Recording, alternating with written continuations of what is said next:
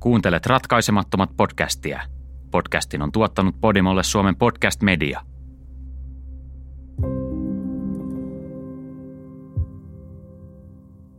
Vuodesta 1982 vuoteen 1985 kolmen rikollisen joukko kylvi kauhua Brysselin alueella.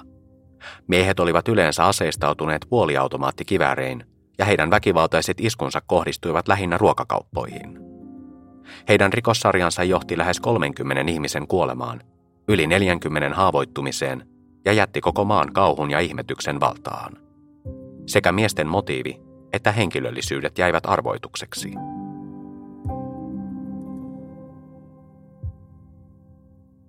Brabantin tappajat. Osa 1. 1982.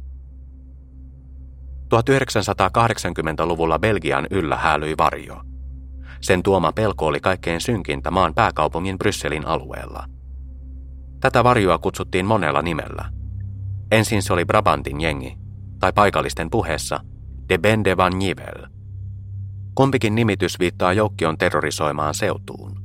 Kolmihenkisen tuntemattoman joukon toiminta alkoi pienestä. He varastivat tavaraa ruokakaupoista ja ravintoloista, mutta pian meno alkoi kiihtyä. Muutaman vuoden kuluessa heidän maineensa kasvoi, ja he kävivät entistä väkivaltaisemmiksi. He olivat niin pelättyjä, että he olivat kuin Belgian oma Viiltäjä Jack tai Zodiac-murhaaja, mutta heidän kohteensa eivät olleet vain yhdenlaisia ihmisiä. Heidän uhrinsa eivät rajoittuneet tietylle pienelle alueelle, eivätkä he kohdanneet murhaajiaan syrjäisellä metsäpolulla. Uhrit eivät olleet tietyn ikäisiä tai eläneet tietynlaista elämää. Sen sijaan joukkion kohteena olivat kaikki. Aivan tavalliset ihmiset kipaisemassa kauppaan hakemaan ruokatarpeita tai olutta. Ihmiset joutuivat heidän uhrikseen juuri siellä, missä tunsivat olonsa turvalliseksi, julkisella paikalla ja toisinaan jopa keskellä kirkasta päivää. Brabantin tappajat aloittivat toimintansa näennäisen harmittomana ryöstäjäjoukkona, jolla vielä aluksi vuonna 1982 oli mukana vain yksi tuliase, mutta muutamassa vuodessa ryöstely oli kasvanut eeppisiin mittasuhteisiin. Lopulta jengi sai jo uuden nimen kansan suussa: Belgian hullu tappajat. Belgian kulttuuri on täynnä teorioita miesten henkilöllisyyksistä. Vielä tänäkin päivänä, jos kysyy belgialaiselta jotakin tapauksesta, saa mielipiteen kylkiäisenä arvauksen syyllisistä. Random History of Belgium -podcastissa juontaja kutsuu Brabantin tappajia Belgian JFK-tapaukseksi. Vertaus on osuva. Onhan se vaikuttanut maahan niin vahvasti, horjuttanut kansan luottamusta ja kasvattanut epäluuloa viranomaisia kohtaan. Lisäksi se on leimannut kokonaisen aikakauden ruokkimalla salaliittoteorioita ja huhuja. Vaikka tappajien viimeisestä iskusta on jo yli 30 vuotta, tapaus näkyy vielä eloonjääneiden elämässä, vastauksia vaille jääneissä tutkijoissa ja siinä tummassa pilvessä, joka häälyy yhä koko Belgian yllä. Tämä on Brabantin tappajien tarina.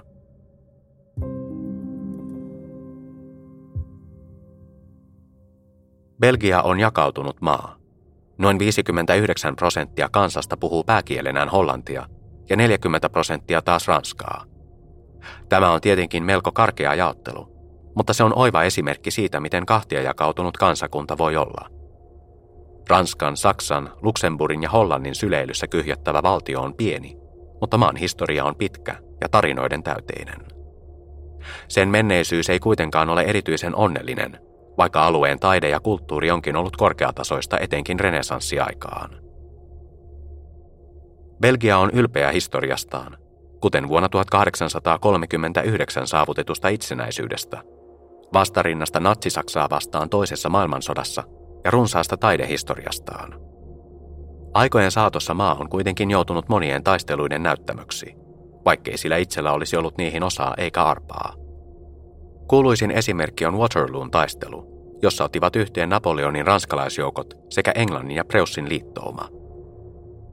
Belgia oli niin tottunut osaansa Euroopan taistelutantereena, että toisen maailmansodan alkaessa belgialaisille oli jo selvää, että sijaintinsa vuoksi he ajautuisivat ennen pitkää sotaan mukaan. Belgia pysyi kuitenkin puolueettomana aina siihen asti, kunnes Saksan joukot valtasivat maan ja toimettomuuden seurauksista jouduttiin kärsimään. hallitus joutui maanpakoon. Myös osa kansasta lähti heidän perässään Brittein saarille ja tarjosi apuaan liittoutuneille, kun taas osa jäi kotimaahansa ja otti osaa joko aktiiviseen tai passiiviseen vastarintaan. Belgialaisista noin 1%, suunnilleen 90,000 ihmistä, kuoli toisessa maailmansodassa, ja sodan melskeet romahduttivat 8% koko maan taloudesta. Nämä yksittäisiltä tuntuvat faktat tarjoavat ulkopuolisille silmille oivan väläyksen Belgian kulttuurista. Vaikka maa oli täynnä upeita ihmisiä, kansakuntana se oli kuitenkin tottunut ottamaan vastaan iskuja. Belgia oli ollut koko Euroopan kynnysmattona ja saanut itsenäisyytensäkin vasta 1800-luvun puolivälissä, kun taas sen naapurimailla oli ollut vuosituhat aikaa kehittää omaa kulttuuriaan ja identiteettiään. Tämän seurauksena kenties koko kansan ilmapiiri oli 1980-luvulle tultaessa hieman lannistunut, ja Belgia yritti vain sopeutua maailman uusiin tuuliin. Kun maa on jakautunut kahtia äidinkielensä mukaan, on vaikea saada kansaa yhden aatteen taakse. Tämä näkyy selvimmin Belgian lainvalvontaviranomaisissa. Tuolloin 1980-luvun alussa ei Belgian poliisitoiminta ollut kehittynyt aivan sille tasolle kuin olisi voinut. Monet lainvalvonnan haarat suorastaan kilpailivat toisiaan vastaan, kun niitä erottivat maantieteelliset ja kielirajat. Nämä taustatiedot Belgiasta on hyvä pitää mielessä tulevien jaksojen aikana. Belgiassa ei siis ollut tuolloin yhtä suurta viranomaistahoa, kuten vaikka amerikkalaisten FBI, joka olisi ollut vastuussa merkittävistä rikosjutuista. Sen sijaan oli erillisiä ja erilaisia poliisiosastoja, jotka kaikki olivat puolustusministeriön alaisuudessa, mutta kuitenkin enemmän tai vähemmän autonomisia. Ne vastasivat kukin paikallisista asioista ja yleensä vakavissa asioissa pyysivät avuksi santarmilaitosta, sotilaallisesti järjestäytynyttä poliisikuntaa. Pieniin paikallisiin joukkoihin perustuva järjestelmä kuulostaa periaatteessa hyvältä ajatukselta, mutta se oli johtanut tilanteeseen, jossa eri osastojen välillä ei ollut kunnon yhteistyötä eikä viestintää. Tilannetta oli helppo käyttää hyväkseen.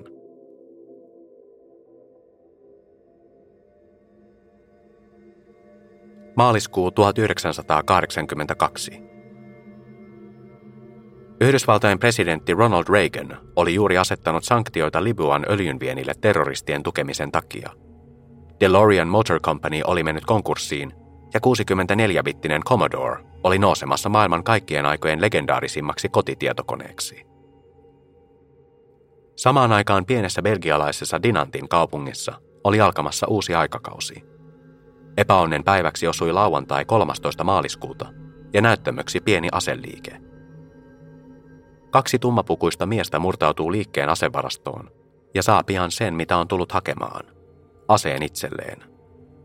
Se on 2-piippuinen haulikko, merkkiä Faul ja kaliiperia 10. Se näyttää vanhanaikaiselta, mutta myös varsin tehokkaalta. Ase löydettäisiin muutaman vuoden kuluttua, marraskuussa 1986, mutta sen anastajia ei koskaan. Liikkeen omistaja näki tekijät varsin hyvin, sillä poistuminen sujui hiukan amatöörimäisesti. Toisen epäilyn, jota pidettiin joukon johtajana, kuvailtiin olevan 20–30-vuotias, hyvin pitkä ja hoikka, noin 2-metrinen, ja hänellä oli vaaleat tai vaaleanruskeat hiukset. Toinen mies taas näytti vanhemmalta, noin 50-vuotiaalta, harmaantuneelta, mutta kovalta kuin kivi. Hän oli hyväkuntoinen ja melko pitkä, mutta kuitenkin kumppaniaan lyhyempi, ehkä 180-senttinen. Tämä oli ensimmäinen havainto miehistä, mutta he olivat vasta pääsemässä vauhtiin ja luvassa oli maan historian suurin rikossarja. Noin 2 kuukautta myöhemmin, maanantaina 10. toukokuuta, eräs mies oli pysäköimässä Austin Allegroaan kadunvarteen Ixellesin alueella Etelä-Brysselissä. Äkkiä hän sai kimppuunsa 2 miestä, jotka puhuivat ranskalaisella korostuksella. Toinen miehistä oli hyvin pitkä. Hänellä oli ohuet, mustat hiukset ja viikset, mutta päässään lippalakki, joka varjosti hänen kasvonpiirteitään. Toinen mies taas oli pienempi, mutta myös viiksikäs. Tämän miehen hiuksia kuvattiin taipuisiksi ja harmaantuviksi. Pitkäpiippuisilla revolvereilla aseistautunut kaksikko varasti auton kesken pysäköinnin. Harmikseen he eivät arvanneet, että vaikka kyseinen Austin Allegro näytti hyväkuntoiselta urheiluautolta, Itse asiassa sen tankki oli tyhjänpuoleinen ja moottorikin oli oikutellut. Auto löytyi seuraavana aamuna Lembreckin alueelta, joka on noin 20 kilometriä etelämpänä. Mitä ilmeisimmin roistot olivat havainneet, ettei Allegro sopinut heidän suunnitelmiinsa, joten he hylkäsivät sen löydettyään sinisen Volkswagen Santanan, joka miellytti heitä enemmän. Santana taas varastettiin suoraan Volkswagenin näyttelytilasta, joten rikolliset eivät näyttäneet arastelevan liikkeissään. Miehet kaasuttivat yön pimeyteen ja jatkoivat tulevien toimiensa valmisteluja.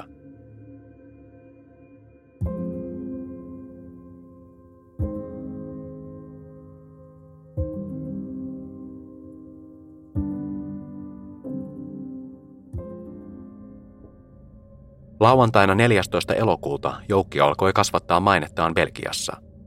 2 aseistautunutta miestä ilmaantui myöhään illalla erääseen ruokakauppaan. Yksi heistä, jota kuvailtiin pitkäksi ja rotevaksi, oli pukeutunut kommandopipoon, jossa oli pieni silmäaukko. Hänellä oli aseenaan kivääri tai mahdollisesti katkaistu karbiini, ja hän piti vahtia kaupan etuovella. Toinen mies rikkoi suljetun ruokakaupan lasioven ja tunkeutui sisään. Varkaat alkoivat penkoa kauppaa ja nappasivat mukaansa tavaraa sattumanvaraisesti, tai siltä ainakin vaikutti. He anastivat viiniä, kuohuviiniä ja myös ruokatarpeita, kuten kahvia. Poliisit saivat tietää varkaista nimettömän puhelinsoiton perusteella. Todennäköisesti joku naapureista soitti huolestuttuaan särkyvän lasin äänestä. 3 poliisia saapui paikalle, ja pian osapuolten välillä puhkesi tulitaistelu.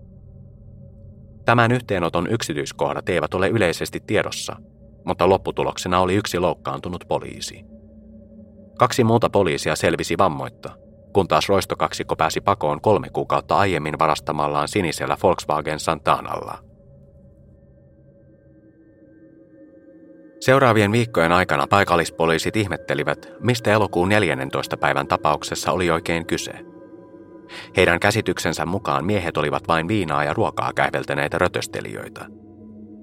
Seuraavassa kuussa osoittautui kuitenkin, ettei kyse ollut mistään yksinkertaisista pikkurikollisista. Popolla oli suurempia suunnitelmia, ja niiden toteuttamiseen tarvittiin tulivoimaa. Syyskuun 30. päivänä 3 tunnistamatonta asemiestä ilmaantui Dekaisen aseliikkeeseen, joka sijaitsi pienehkössä Wavren kaupungissa Brysselin lähistöllä. Todistajien mukaan 3 epäiltyä näyttivät tältä. Tekijä numero 1. Joukon johtaja, lähes 2-metrinen, ruumiin rakenteeltaan normaali, pähkinänruskeat hiukset sekä viikset. Tekijä numero 2.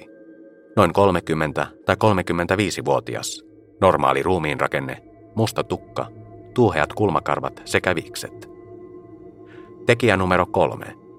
Yllättäen tukevampi, mutta hyväkuntoisen näköinen. Ilmeisesti isokokoinen kaveri, jonka koosta suuri osa oli kuitenkin lihasta. Vaaleanruskeat hiukset. Kolmikko ryösti liikkeen aamupäivällä, juuri ennen puoltapäivää. Miehet komensivat kauppiaan ja 2 asiakasta liikkeen lattialle. Kun nämä tottelivat liian hitaasti, heitä pahoinpideltiin. Asemiehet tiesivät, mitä olivat hakemassa. He valikoivat ainakin 15 tuliasetta. Suurin osa oli erilaisia pistooleja, mutta he nappasivat myös noin 5 kivääriä, jotka olivat automaattiaseita. Tutkijat totesivat myöhemmin, etteivät ryöstäjät kahmineet aseita summamutikassa, vaan olivat tehneet läksynsä. Miehet tiesivät, mitä halusivat, mistä sen löytävät ja missä olivat aseisiin sopivat ammukset.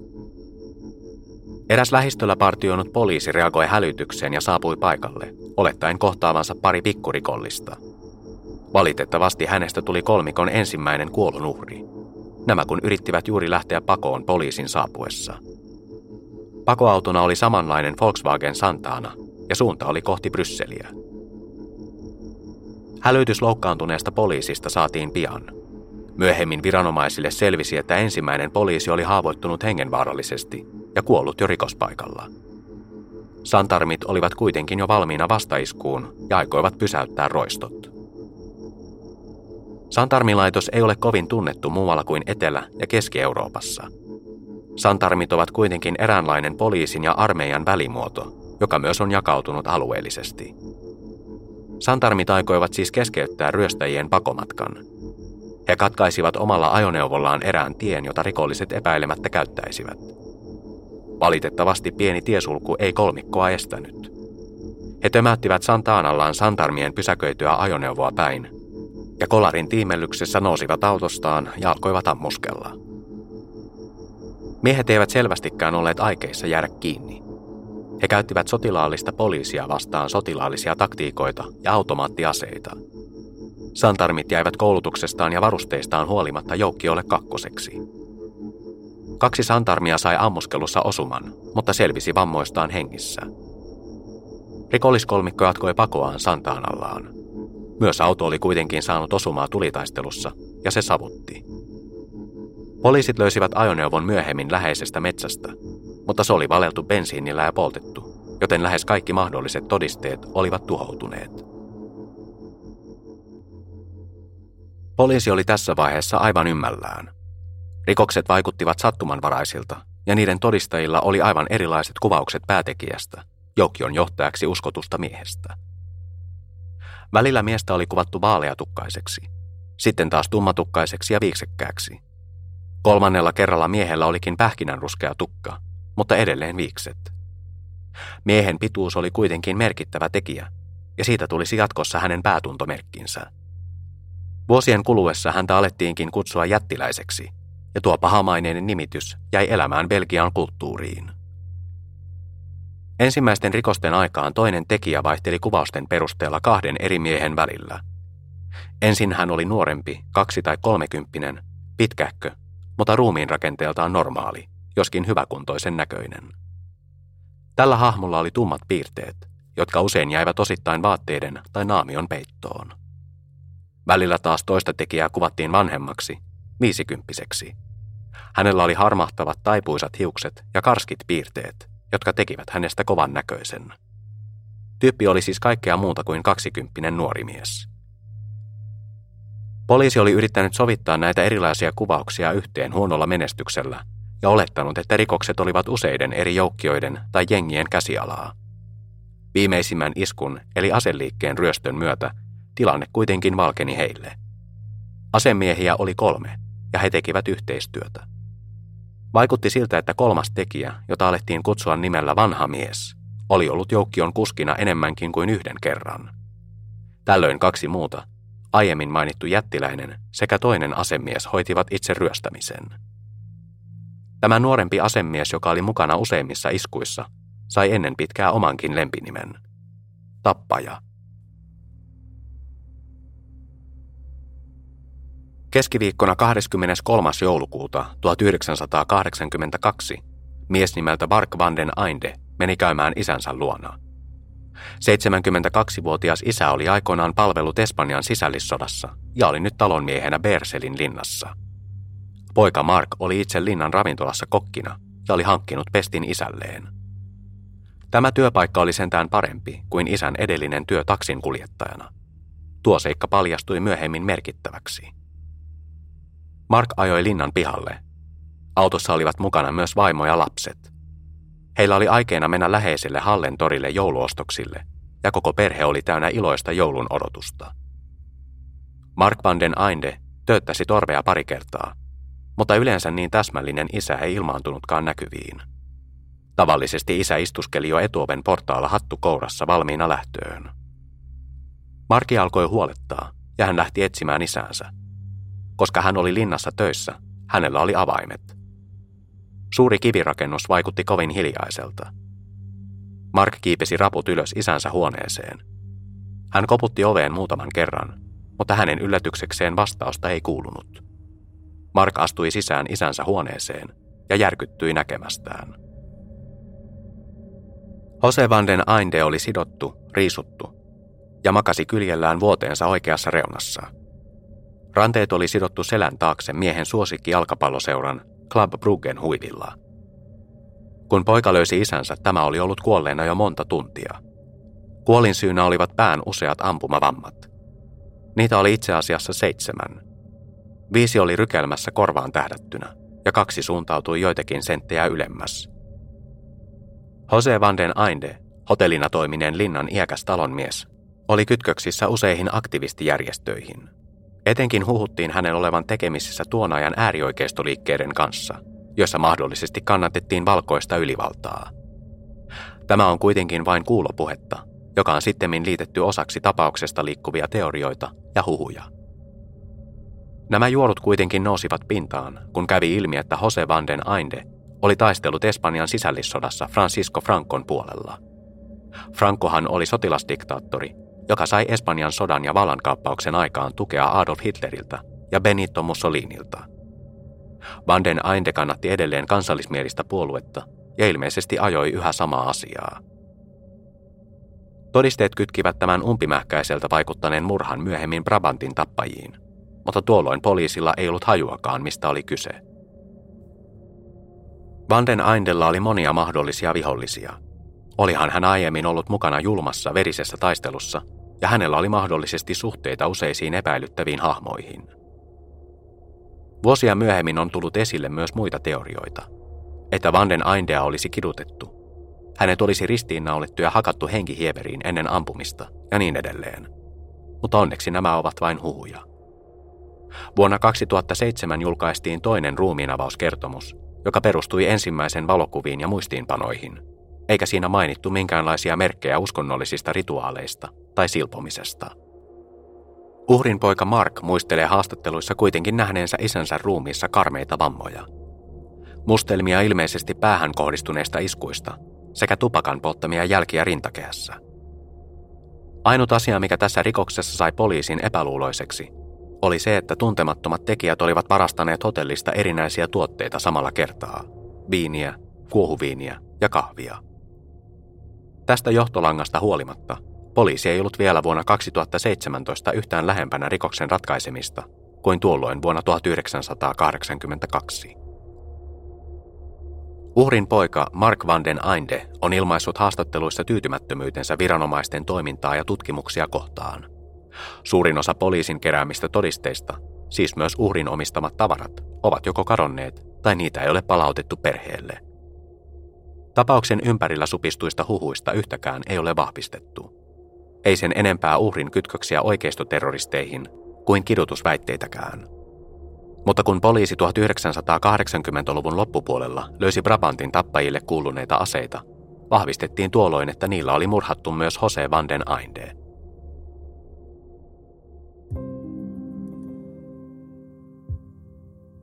Kun vuosi 1982 lähestyi loppuaan, Brabantin tappajien maine kasvoi kasvamistaan. Tässä vaiheessa uhreja oli kertynyt vasta muutamia. Wavressa kuollut poliisi ja nyt José Vanden Eynde, sekä joitakin iskuissa ja ammuskeluissa vahingoittuneita ihmisiä.